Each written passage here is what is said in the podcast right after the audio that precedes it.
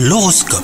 Vous écoutez votre horoscope, les cancers ? Si vous êtes en couple, cette journée devrait vous pousser à éclaircir ensemble quelques malentendus qui ternissaient votre relation jusqu'alors.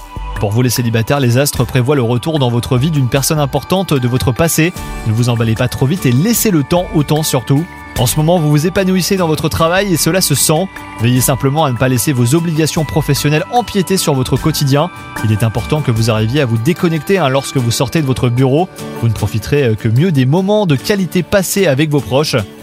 Et enfin, votre santé physique vous joue des tours en ce moment et votre état émotionnel y est probablement pour quelque chose. Surtout, parlez-en à vos proches aujourd'hui, c'est important de ne pas tout garder pour soi. Bonne journée à vous!